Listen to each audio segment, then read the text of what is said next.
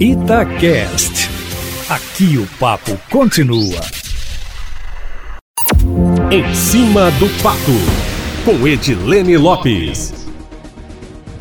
Nesta semana será realizada a audiência de conciliação com a Vale para tentativa de antecipação da indenização pelo rompimento da barragem em Brumadinho. O entrevistado do podcast Abrindo o Jogo de hoje foi o ex-procurador-geral de Justiça Antônio Sérgio Toné, que entregou o cargo de chefe do Ministério Público de Minas Gerais na sexta-feira passada, quando terminou seu segundo mandato. A passagem de cargo não foi feita direto ao novo procurador-geral, Jarba Soares Júnior, mas sim para o procurador mais antigo do Ministério Público, Darcy Filho, que passará o cargo ao novo chefe da instituição na sexta-feira desta semana. Toné lamentou não fazer a passagem direta do cargo e disse que a escolha não foi dele, sim do novo Procurador-Geral de Justiça.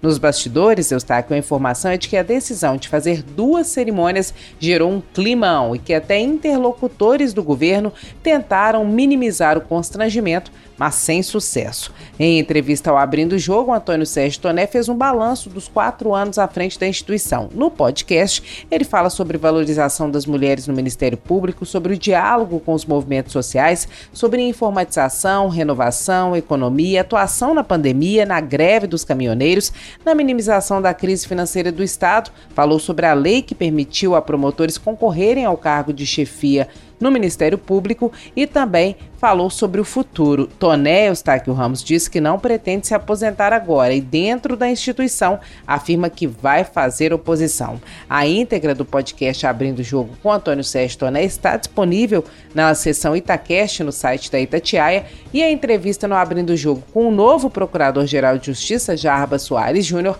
também está disponível na íntegra no podcast Abrindo o Jogo dentro da seção Itacast no site da Itatiaia. Sobre o acordo para antecipação da indenização da Vale em relação ao rompimento da barragem em Brumadinho, o Antônio Sérgio Toné diz que espera que ele seja fechado agora na próxima quarta-feira para quando está marcada a terceira audiência.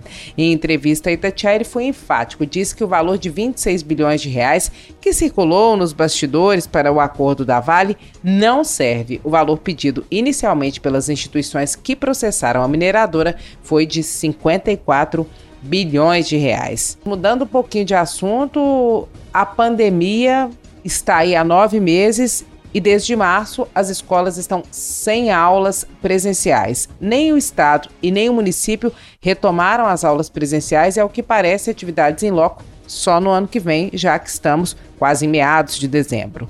O Estado preparou um protocolo e anunciou a liberação conforme nós acompanhamos, mas o retorno foi impedido pela Justiça. Em Belo Horizonte, o município não ofertou aulas online, não retomou as aulas presenciais na rede pública municipal e nem autorizou a volta nas particulares. A questão na capital também foi judicializada. Eustáquio, nesta segunda-feira, a cidade amanheceu com outdoors nas principais avenidas com as escolas particulares, muitas em situação financeira difícil, cobrando o retorno das aulas presenciais. Lembrando que alunos da rede particular estão tendo aulas online e os pais continuam pagando mensalidades. Nas escolas infantis particulares, muitos pais também permanecem pagando mensalmente as escolas, mesmo sem aulas online. No Brasil, desde 2016, só para contextualizar, os pais e responsáveis são obrigados a manterem as crianças matriculadas em escolas a partir dos 4 anos de idade e também são obrigados a garantir a frequência. Agora, na pandemia, excepcionalmente com as crianças sem aula,